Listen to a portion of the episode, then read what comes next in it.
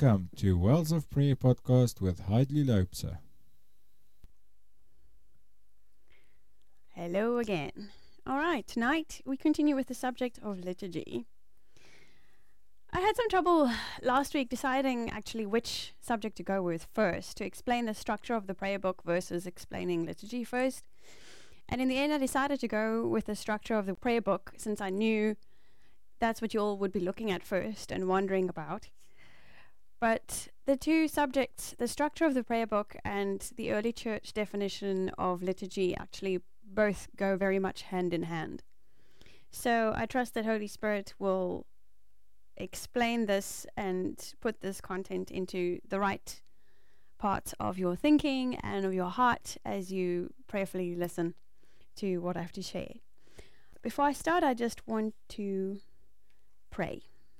I'm going to pray from the introductory prayers through Psalm 51. Since we are practicing liturgy, we might as well do it together.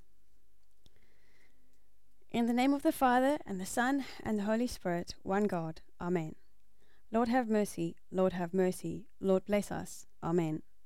Glory be to the Father, and to the Son, and to the Holy Spirit, now and forever and ever. Amen. Our Father, who art in heaven, hallowed be your name. Your kingdom come, your will be done, on earth as it is in heaven. Give us this day our daily bread, and forgive us our sins, as we forgive those who sin against us. And lead us not into temptation, but deliver us from evil. Through Jesus Christ our Lord. For yours is the kingdom, the power, and the glory forever. Amen. We give thanks to the gracious and merciful God, the Father of our Lord God and Saviour Jesus Christ. For you have protected, helped, and accepted us, had compassion upon us, supported us, and brought us till this hour. We also ask the Almighty God to keep us in peace this blessed day and all the days of our life. We thank you, Lord, on every occasion, in every condition, and for all things. Without you we can do nothing all envy, all temptation, all works of Satan, all schemes of the wicked, rising up of enemies, seen and unseen, cast them away from us and all your people, and from this holy place. You have given us the authority to trample on serpents and scorpions, and over all the power of the enemy. We give you glory, honor, and worship, now and forever. Amen. Psalm 51 Have mercy upon me, O God, according to your loving kindness According to the multitude of your tender mercies, blot out my transgressions. Wash me thoroughly from my iniquity and cleanse me from my sin. For I acknowledge my transgressions, and my sin is ever before me. Against you, you only, have I sinned, and done this evil in your sight, that you may be found just when you speak, and blameless when you judge. Behold, I was brought forth in iniquity, and in sin my mother conceived me. Behold, you desire truth in the inward parts, and in the hidden part you will make me to know wisdom. Purge me with hyssop, and I shall be clean. Wash me, and I shall be whiter than snow. Make me to hear joy and gladness, that the bones which you have broken may rejoice. Hide your face from my sins, and blot out all my iniquities. Create in me a clean heart, O God, and renew a steadfast spirit within me. Do not cast me away from your presence, and do not take your Holy Spirit from me. Restore to me the joy of your salvation, and uphold me with your generous spirit. Then I will teach transgressors your ways, and sinners shall be converted to you. Deliver me from blood guiltiness, O God, the God of my salvation, and my tongue shall sing aloud of your righteousness. O Lord, open my lips, and my mouth shall show forth your praise. For you do not desire sacrifice, or else I would give it.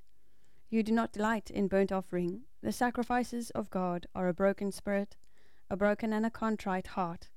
These, O God, you will not despise. Do good in your good pleasure to Zion. Build the walls of Jerusalem. Then you shall be pleased with the sacrifices of righteousness, with burnt offering and whole burnt offering. Then they shall offer bulls on your altar. Alleluia. I also just feel to continue with the Pauline and the Declaration of Faith on page 8 in the prayer book. Ephesians 4, verse 1 to 5, from St. Paul's Epistle to the Ephesians. I, therefore, the prisoner of the Lord, beseech you to lead a life worthy of the calling with which you were called, with all lowliness and gentleness, with long suffering, bearing with one another in love, endeavoring to keep the unity of the Spirit in the bond of peace.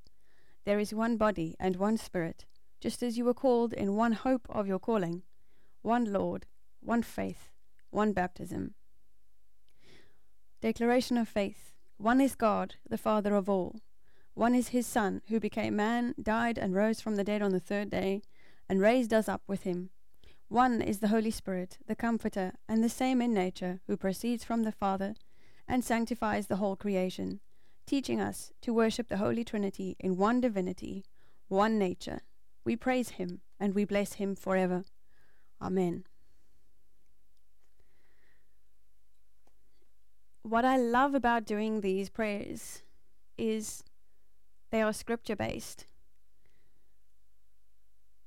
The prayers and statements that Paul wrote are truth.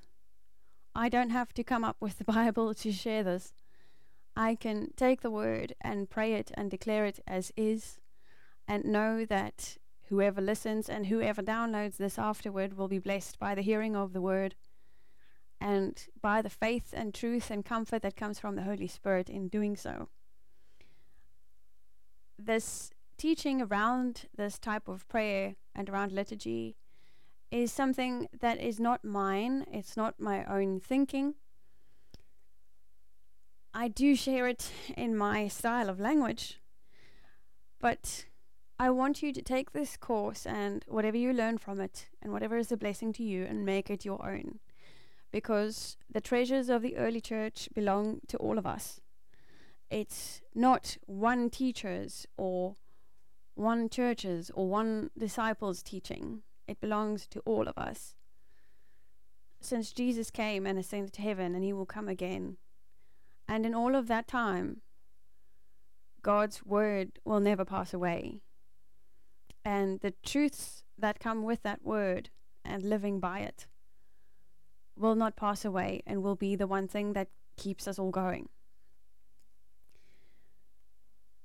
If you're a Western Christian, like most of us are, I am, the term liturgy brings up memories or thoughts of dry, boring prayers that were recited from memory, without much heart or meaning to them.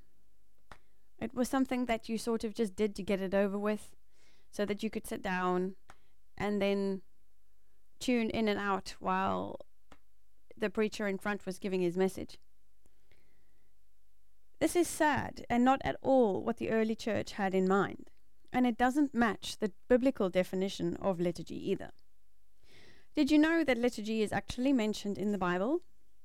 It's a heavenly idea, only we've strayed so far away from it that our experience has been rather, well, dry and earthly for lack of a better term.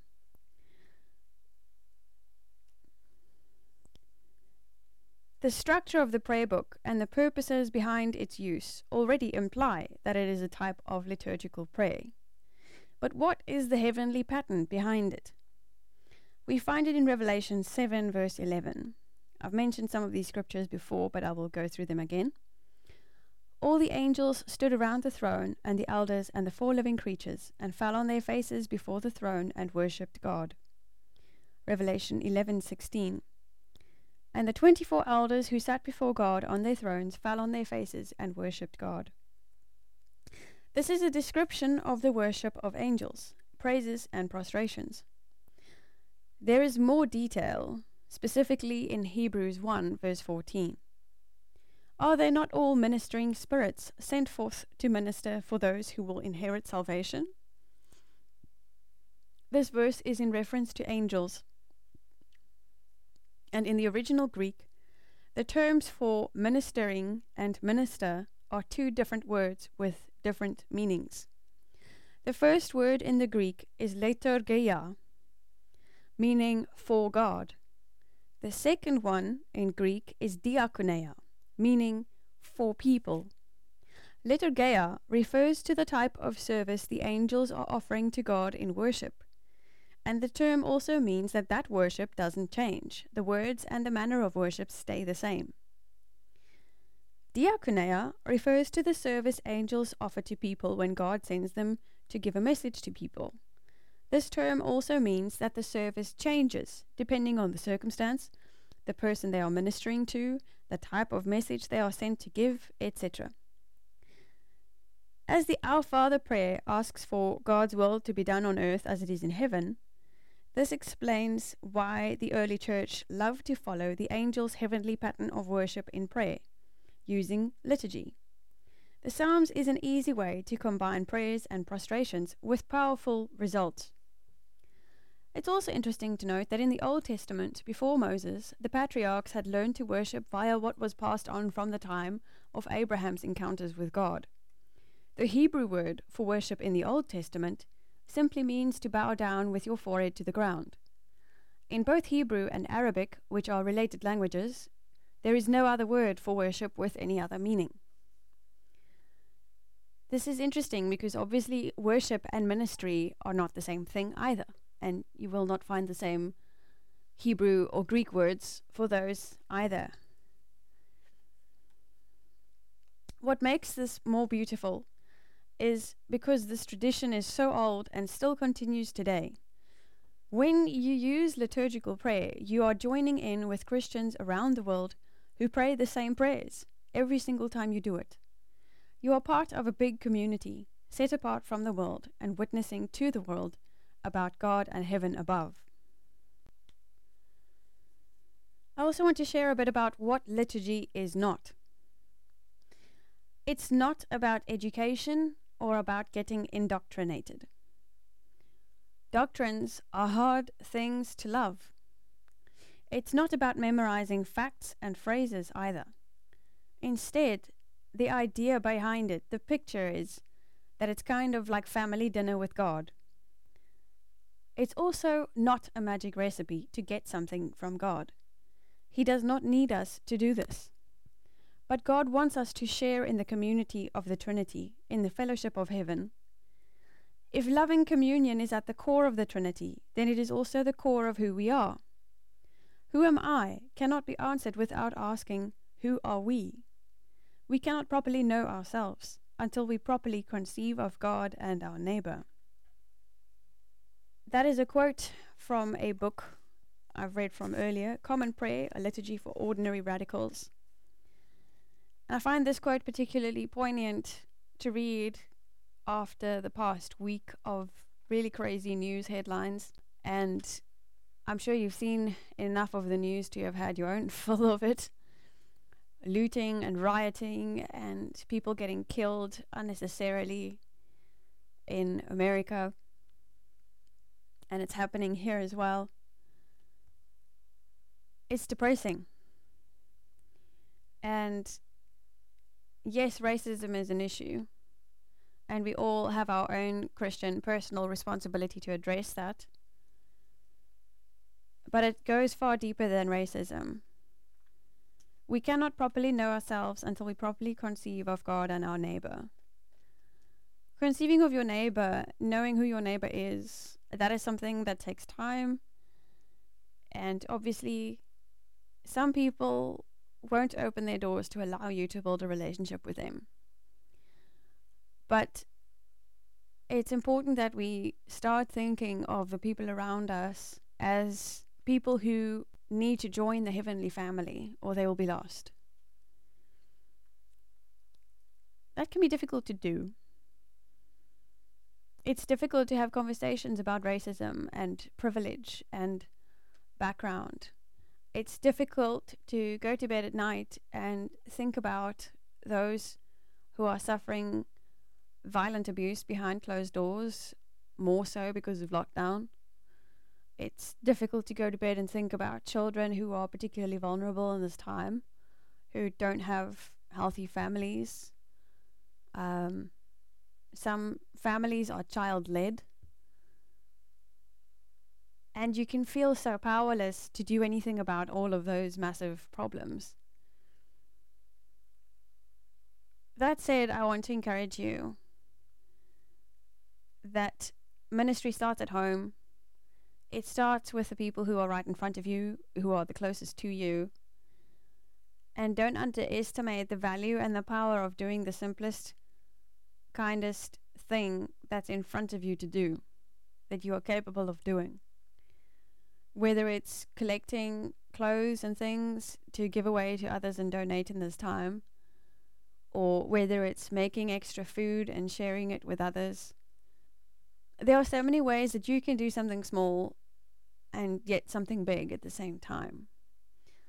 There are opportunities to get involved with people who have massive charity projects. In fact, just as an aside,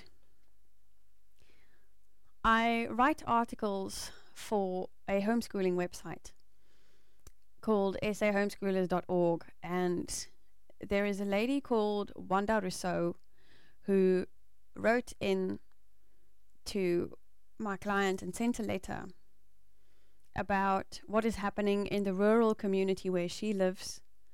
And she's a social worker, a child of God, and she won't mind my sharing her name because her project is going to become official very soon. She's in the process of getting a website. But she works with children there. They have a number of primary schools they have a number of primary schools there who have almost a thousand children per school. And yet, in that same area, they only have one single high school that is loaded beyond capacity. The high school can only take 750 kids. So that means the dropout rate just from grade 7 to 8 is enormous. And part of the reason is that the next high school for those children is over 100 kilometers away. And the parents cannot afford to have those children bussed over or to have them stay in a hostel. Moreover, in that poor community, many, if not most, of the children have fetal alcohol syndrome, so they struggle to learn. The school, the high school, does not have enough textbooks. Talking about numbers like a class of 57 children with seven textbooks among them. The children barely have a pencil to write with, and the teachers hand out summaries of the work which they often have to pick up from the floor because the children have no motivation. And this social worker woman, she pleads with the families of abused children. And when she absolutely has to remove them, and the courts are too slow, and she struggles to find placement for those children, she's the one who temporarily fosters them until she can find a safe placement. And her neighbor has taken some of the kids who finished high school, which, first of all, is a massive achievement for them to do. And she and her husband bussed them over to a university, the closest university to them, and helped those children apply for bursaries and help them register for university. And so far, that couple has managed to help 16 graduates return from university back to that community to give back. And as I read this woman's story and I spoke to her on the phone today, I was in tears because I thought to myself, here is a good story. This is good news. Here is someone who is doing something about the problem. She is living with the problem in clear sight and she's still homeschooling her own children as well. But her whole family is part of this mission, and she knows full well that God has placed them there. And she has a plan, she has a vision. She trains some of the older women in that community to help counsel the abused children so that they can get restoration and become better able to learn. And she has a plan to train more women to befriend families who have no resources and then use the homeschooling network to funnel resources via those trained ladies to the families in need, giving those children support and education that they sorely need. And I thought to myself, here's a person with a vision, with a solution. She's got her hands in the work and she's doing something. This is the type of good news that makes my day, it makes my week. And while I cannot do what she is doing, I can support her, I can cheer her on, and I can share her story with you and encourage you with it as well. stories like that are to me the definition of conceiving of your neighbor, regardless of skin color. It's feeding the people who are in front of you, who work for you, who work with you, and being God's hands in the world in whatever way He leads you to do so.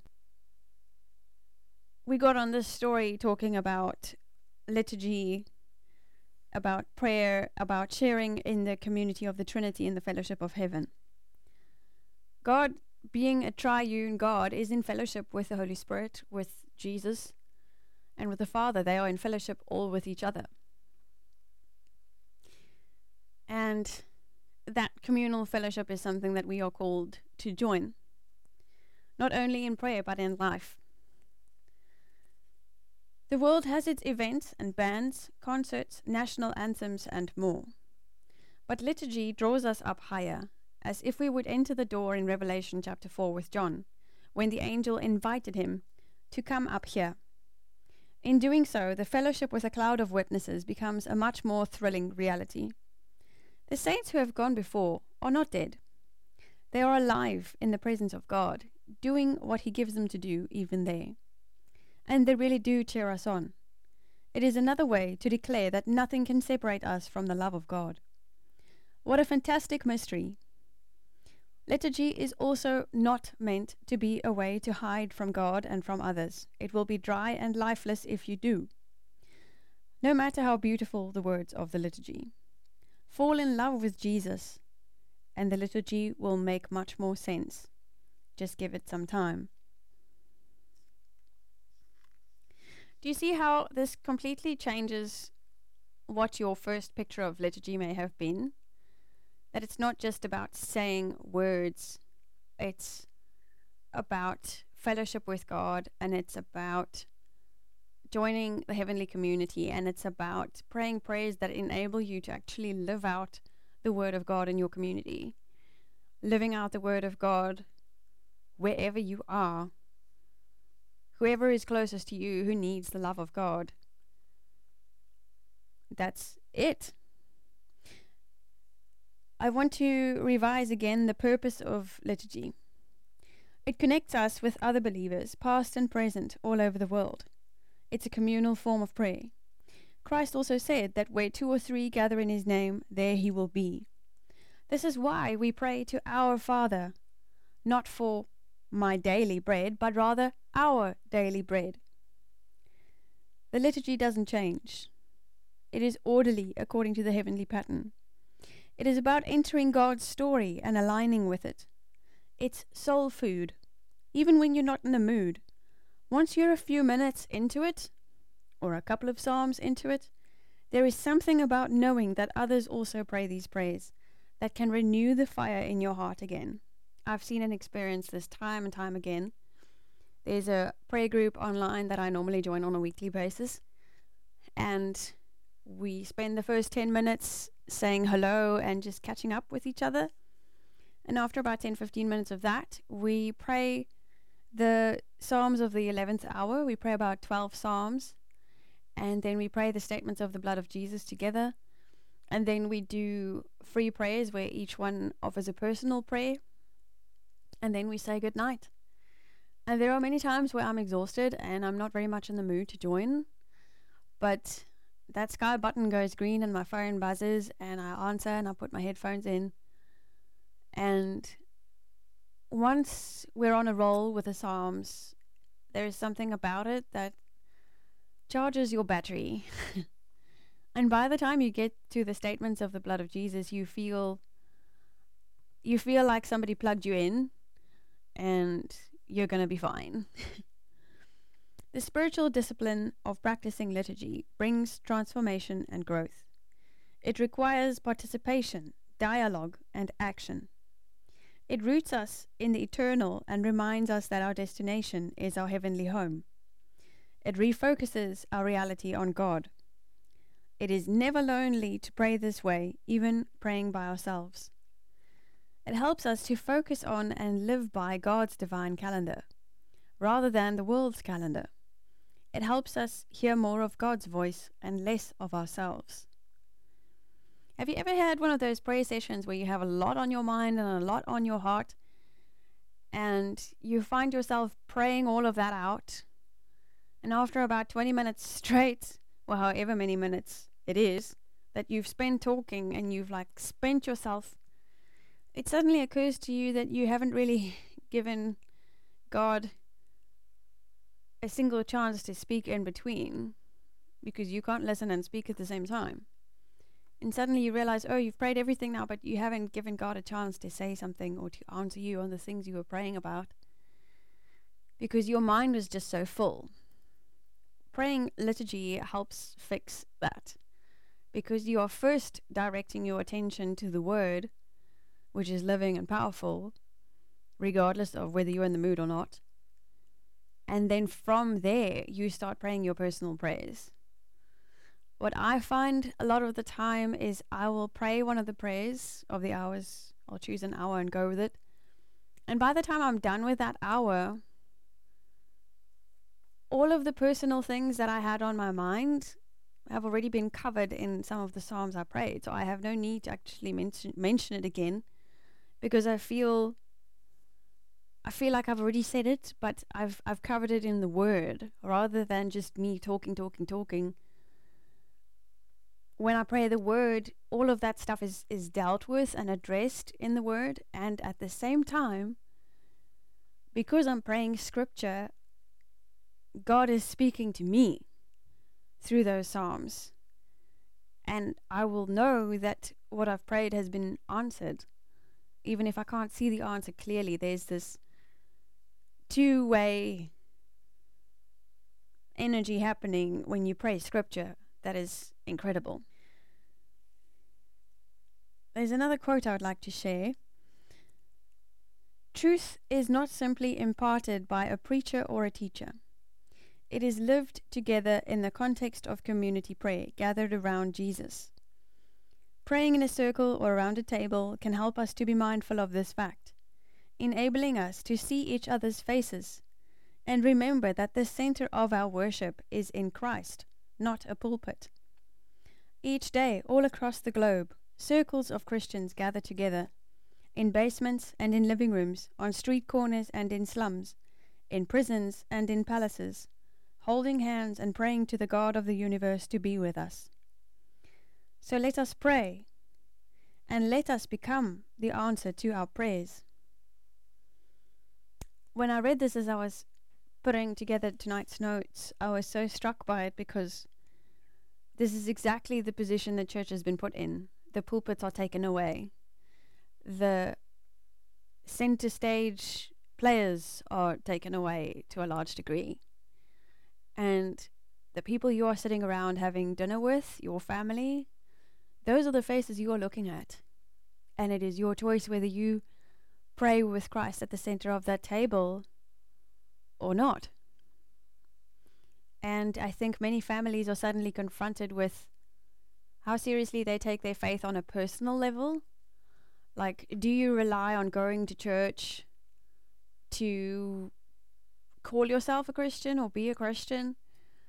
Uh, do you pray over your food when no one's looking? Do you do you feel Christ's presence at your table when you're having a meal with your family? That's actually more important than even making a ritual out of praying over your food. It's about is Christ at your table? And is he the center of your table? Or are you relying on a structure or a system to provide your Christianity for you? I think you could you could probably call it consumer Christianity then. Each of us must take responsibility for our own journey with Christ and for whatever our prayer lives look like or don't look like and for how we live out our faith. Not in the sense of arguing with each other over doctrines and details, but to truly walk with Jesus and walk in His Word, read His Word, and work out your own salvation in doing so. your journey with Christ may not look like your friend's journey with Christ, or your parents' journey with Christ, or your pastor's journey with Christ. And you know what? That's fine. It's not necessarily supposed to. The people whose journeys in Christ you have something in common with, well, thank God you can learn something from them and feel a little bit less alone when you struggle with something, and they can give you some wisdom on certain parts of the journey that look similar. Other people's journey will look wildly different to yours, maybe even seem more radical because they are traveling the world and speaking everywhere in different countries and different groups of people, and it just seems like, wow, there's lots happening. But again, don't fall into the trap of evaluating faith from the outside by what's happening on the outside, by what you see people are posting on Facebook and how many Facebook lives they are doing, sharing teachings or sharing word or big spiritual looking posts. That is not the measure. And Paul warned us in scripture, in any case, to not go and compare ourselves with each other. It's a bad idea. So just don't. Christ is interested in your heart, not your performance. He's interested in the deepest thoughts and desires of your heart, not how many ministries you've been part of, how many prayer teams you've been part of, whether you've served as an usher at the church, or as an elder, or as a home cell leader, or whatever. God is not interested in credentials and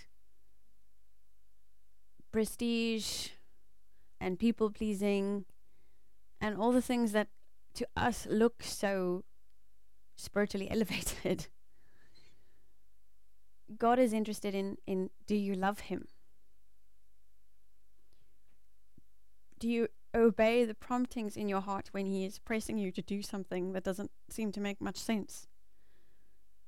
Can you choose to say that you trust him and believe that he is good and faithful when your life looks like it's completely falling apart? and there's no money in the bank, there's no prospects, there are no clients phoning, there is nothing.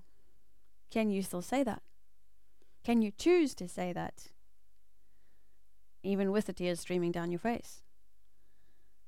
God is interested in, in whether you can seek Him in those moments and find Him in those moments. And that is something that no one else can do for you. No credential can provide you with that. There is no ministry course that can give that to you. There is no discipleship school or mentor or pastor who can give you that or do that for you. There is that quiet space where it's just you and the Lord, where the Holy Spirit shines His light on your heart and He shows you what's there and what's not. And he does so with love. And it's a love that calls us to repentance. It's a love that draws us near to him. It's a love that is honest. The type of honest truth you would want from a friend who really cares about you and who has the guts to say what needs to be said. That's what Holy Spirit is like. He loves you, and there is nothing you can do to fool him about where you are at spiritually. I think that's part of why I said in the previous session whatever you have come to learn about God and about the Word and about your faith, go put it on the table before the Lord and say, I give it all back. I'm going to make as if I know nothing. Make it fresh for me. Revive your word for me in a new way and help me get excited about it again. We've all had those days where you just have not felt excited about the word or your faith. For those of us who grew up in the word, It's not a new experience. I've had years, even, not just days, I've had years where I felt like I've had enough of church and ministry related things to last me a good 10 years. That's that's how I felt at one stage. And God did not have a fight with me. God was not super upset with me. God didn't judge me. He let me do my thing. And I needed to find my own way back to being excited. And that problem was not God's fault either, in any case. I'm not going to blame anyone or anything. People do the best they can. And a big chunk of it was just, well, let's say it was an attitude problem.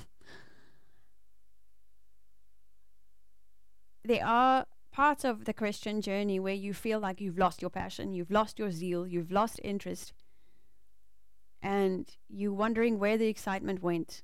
Where did that fire in your spirit go? Sometimes the things that quench that zeal have absolutely nothing to do whatsoever with church or ministry experience.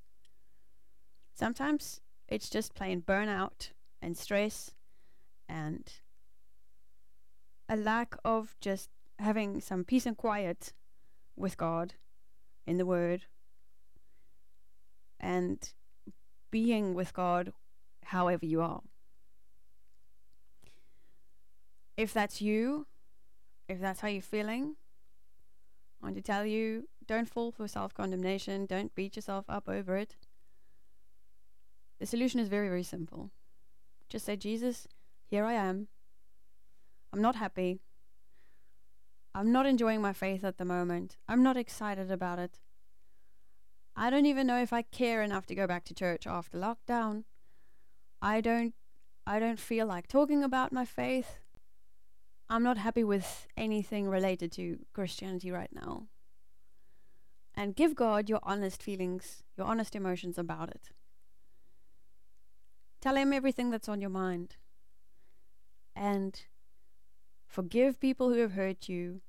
Forgive people who have ruined ministry and church experiences for you. Work through that forgiveness, work through any bitterness, clear all of that stuff out. Clear out everything that is a stumbling block standing between you and God. And when you've done that, ask the Holy Spirit to revive your first love for Him. Revive your love for the Word. You'll probably soon enough after that find yourself in a piece of scripture that you're very familiar with, a piece of scripture that was part of your initial journey of becoming saved or born again or baptized in the Holy Spirit. You will know. You each each one of us has our own scripture that speaks to us repeatedly at certain intervals in our lives. For some of you, it may be Psalm 23. For others, it may be Jeremiah 29:11. For others, it may be Psalm 84, or Jeremiah 33, verse 3, or Isaiah 60, verse 1. Whichever. Just get back to talking with Jesus. Whether you ever pray any of the prayers in the in the book that I'm sharing or teaching about, that's not the issue. it's a tool, and I would love for you to enjoy the benefit of using it. But if Jesus isn't in it, you're not going to find life in it. If you are currently in a church or part of a church, thank God for the people who are there and pray for them. And thank God for what you've learned there and bless and honor those people. If you're not currently a member of a church or a fellowship group of some sort, people whom you pray with together regularly, thank God for where you started and for what you learned, for everyone who played a role in your journey. And then ask God to give you wisdom as to where to go next. Because a key here that I want to share with you is that it's not about the denomination at all. It's not even about who is the lead pastor. It's about finding a spirit of life in the community where you go that matters. And sometimes that life can be found in surprising places. Look for life wherever you go. If the atmosphere is dry and there is no room for the Holy Spirit, keep looking. Because you want to go where God tells you to go, and you want to go somewhere where there is room to grow in the Spirit and where Holy Spirit can move. To finish off the evening, I want to just share a prayer and a quote. I found a quote by St. John Climacus, one of the desert fathers from many, many moons ago. And another one, yeah, both quotes are by him, and it's about prayer and focusing your thoughts on your prayer. His first quote is this one Try not to talk excessively in your prayer in case your mind is distracted by the search for words. One word from the publican sufficed to placate God, and a single utterance saved the thief on the cross. Talkative prayer frequently dist- distracts the mind and deludes it, whereas brevity makes for concentration. If it happens that, as you pray, some word evokes delight or remorse within you, linger over it, for at that moment our guardian angel is praying with us this is linked to what I said earlier of praying scripture before you pray your own prayers. Otherwise, you will just talk out everything that's on your mind and not have as powerful an experience giving God a chance to speak. The second quote Make the effort to raise up, or rather to enclose your mind within the words of your prayer. And if, like a child, it gets tired and falters, raise it up again the mind, after all, is naturally unstable, but the God who can do everything can also give it firm endurance. This again supports the concept of praying the liturgy, because you are enfolding your mind with the word, you are taking your thoughts captive with the word. And when your thoughts drift away in between psalms, you are naturally drawn back to focusing on Christ as you pray. May the peace of the Lord Christ go with you wherever he may send you. May he guide you through the wilderness and protect you through the storm. May he bring you home rejoicing at the wonders he has shown you. May he bring you home rejoicing once again into our doors. Lastly, I want to end tonight with the statements of the blood of Jesus. As for me, this is this has become my most important piece of liturgy for me in my personal life. It's a it's a tool, it's a weapon of warfare, it's a way to declare truth to the enemy, to God, and to yourself, and remind yourself of your identity in Christ. The blood of Jesus has redeemed me from the hand of Satan. The blood of Jesus has redeemed me from every curse. In Christ Jesus, I am free from every curse and blessed with all blessings. I shall be blessed in my place, and my affairs shall be blessed. I shall be blessed at my work, and the fruits of my labor shall be blessed. I shall be blessed when I come in, and I shall be blessed when I go out. The Lord will cause my enemies who rise up against me to be defeated before my face. They will come at me from one direction, but flee from me in seven.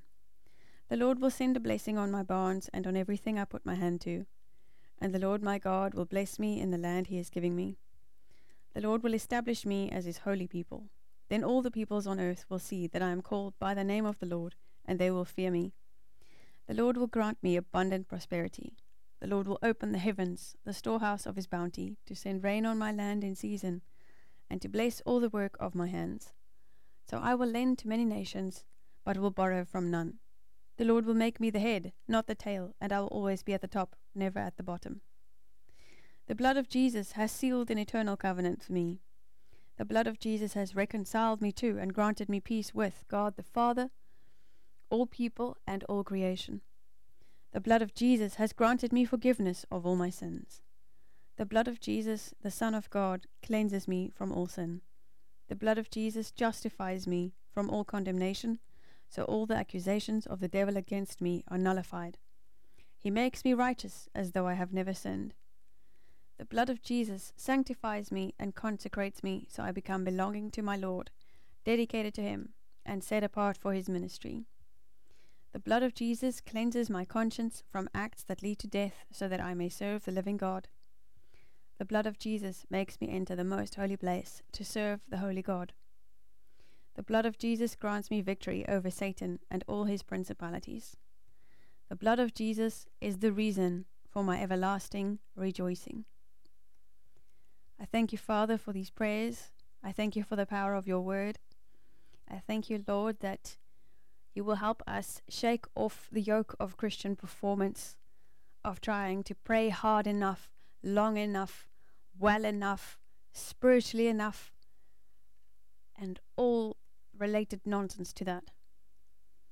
I pray, Lord, that you strengthen us in the inner man to grow up and to stop comparing ourselves with other people when we have no idea what is going on in their hearts and in their real personal lives behind closed doors. I pray, Lord, that you give us iron strength in our spirits to stand on our own feet in prayer and to not let someone else do and be and give our Christianity for us. But that we will seek you out for ourselves and that we will rediscover our own joy, our own zeal, our own fire for your word, and for the plan you have for us to live it out in whatever way you have called us to do. The callings, the roads, the plans you may have given each of us may look wildly different from one person to the next, and that is fine. We each have a role to play in God's kingdom and I pray, Lord, that we will have the courage to take it up without comparing ourselves to each other. That instead of comparing and criticizing and judging and questioning, that we will rather encourage each other. Because we are all working in your vineyard, we are all working in your kingdom. And that the body of Christ will learn to support each of its members. Prepare us, Lord. and bless us with a good night's rest. Keep everyone safe till we gather again next week. In Jesus' name, Amen.